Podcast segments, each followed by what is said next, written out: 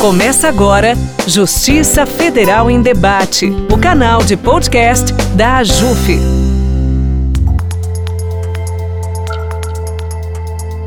Olá, ouvinte! Começa agora mais um quadro entrevista do podcast Justiça Federal em Debate. Eu sou Cíntia Moreira e serei responsável a partir de agora pela apresentação do nosso podcast. Se acomode, seja muito bem-vinda e bem-vindo.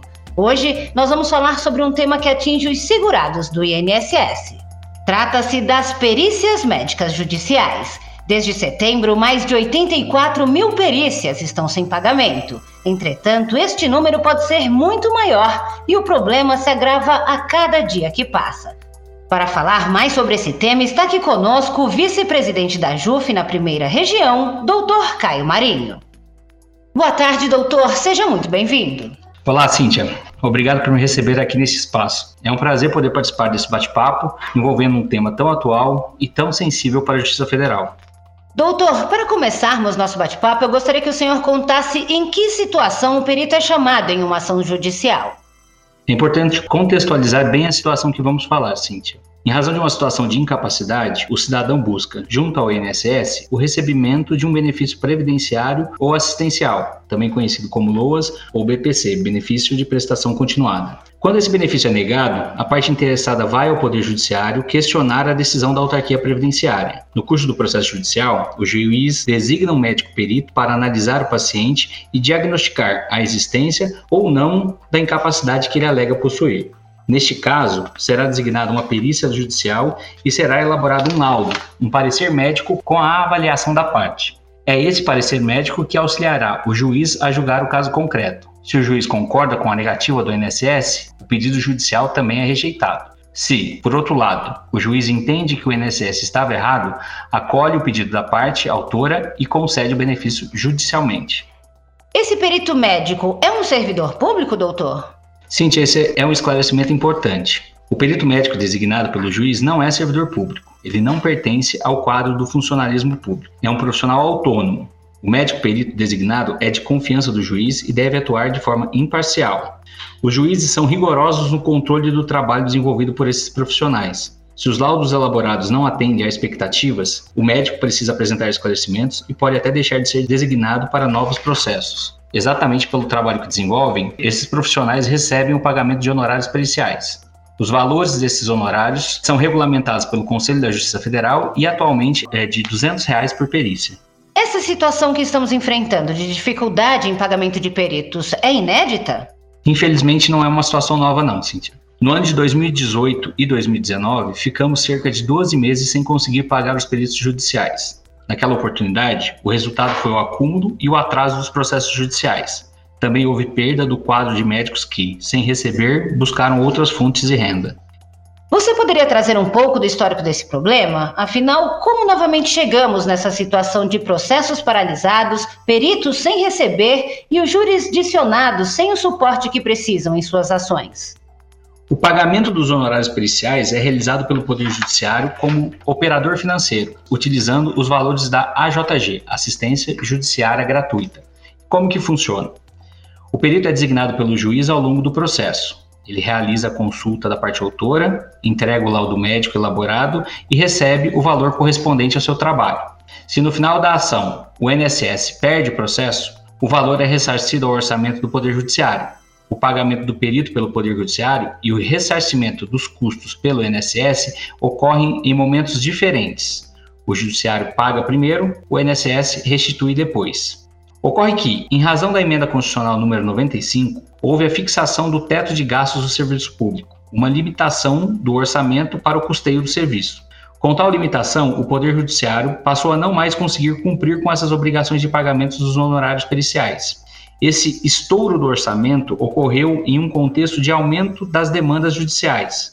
Lembra da operação Pente Fino do INSS, uma força-tarefa que intensificou a revisão dos benefícios? O resultado foi o número crescente de cancelamento de benefícios que estavam irregulares, segundo o INSS. Também houve reformas das regras dos benefícios e o resultado foi o aumento do número de pedidos negados pela autarquia previdenciária. O indeferimento administrativo aumentou, o número de ações judiciais cresceu e o resultado foi o aumento dos custos total com perícias médicas. Como o custo passou a não caber dentro do nosso orçamento, os pagamentos foram interrompidos. E quais são as perspectivas atuais? Não se questiona a necessidade do apoio dos peritos. Mesmo sendo uma solução barata e eficiente, os juízes federais têm uma preocupação com a eficiência do sistema para evitar gastos desnecessários e dispensáveis. Os Centros de Inteligência da Justiça Federal são um exemplo disso.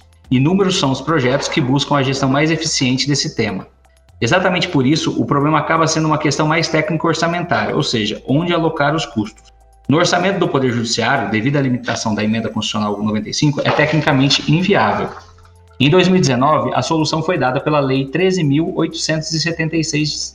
Segundo as disposições dessa legislação, os custos com perícias passaram a integrar o orçamento do Poder Executivo. Ocorre que essa alocação no orçamento do Executivo foi temporária e o prazo encerrou em 23 de setembro de 2021. Novamente, como o orçamento do Poder Judiciário não comporta esses custos, o pagamento mais uma vez foi interrompido. E o que, que a JUF está fazendo? A JUF tem participado das discussões dos mais diversos espaços de debate. Junto ao Poder Executivo, a AJUF, com o apoio dos setores técnicos do Conselho da Justiça Federal e do Conselho Nacional de Justiça, tem esclarecido ser impossível a alocação dos custos no nosso orçamento. Junto ao Legislativo, o acompanhamento parlamentar realizado tem chamado a atenção para a urgência do tema e a necessidade de buscarmos uma solução imediata. E qual seria a solução, doutor?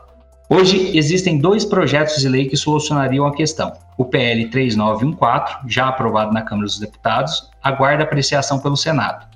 Segundo esse projeto, apoiado pelo governo, o poder público apenas anteciparia o pagamento das perícias das partes que forem beneficiárias da assistência judiciária gratuita e forem famílias de baixa renda, assim consideradas aquelas que tiverem renda familiar até três salários mínimos mensais. A proposta do governo seria uma solução definitiva, mas restringiria a antecipação do pagamento a apenas uma parcela dos jurisdicionados, aqueles com baixa renda. Mas há um outro projeto, correto? Que traz uma solução diferente, seria isso? Sim, há um segundo projeto de lei, o PL 4491. Esse projeto foi aprovado no Senado e está pendente de análise pela Câmara dos Deputados. Segundo a solução dessa proposta, os custos com todas as perícias continuariam sendo do poder público, independente da renda da parte autora. Contudo, essa solução continuaria sendo temporária apenas até 2024.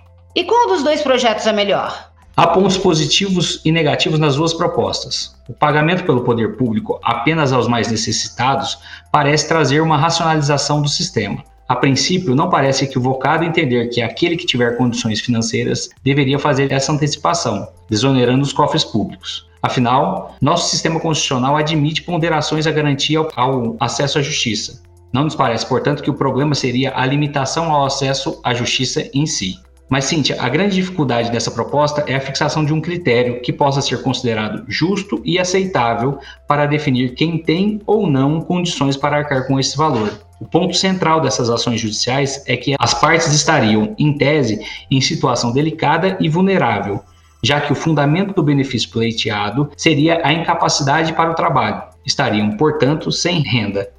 Outra questão bem sensível. A realidade de um juizado no Pará, onde atuo, é bem diferente da realidade de um juizado no interior de São Paulo ou em Santa Catarina. Enfim, essa é uma definição difícil, que caberá aos atores políticos resolverem.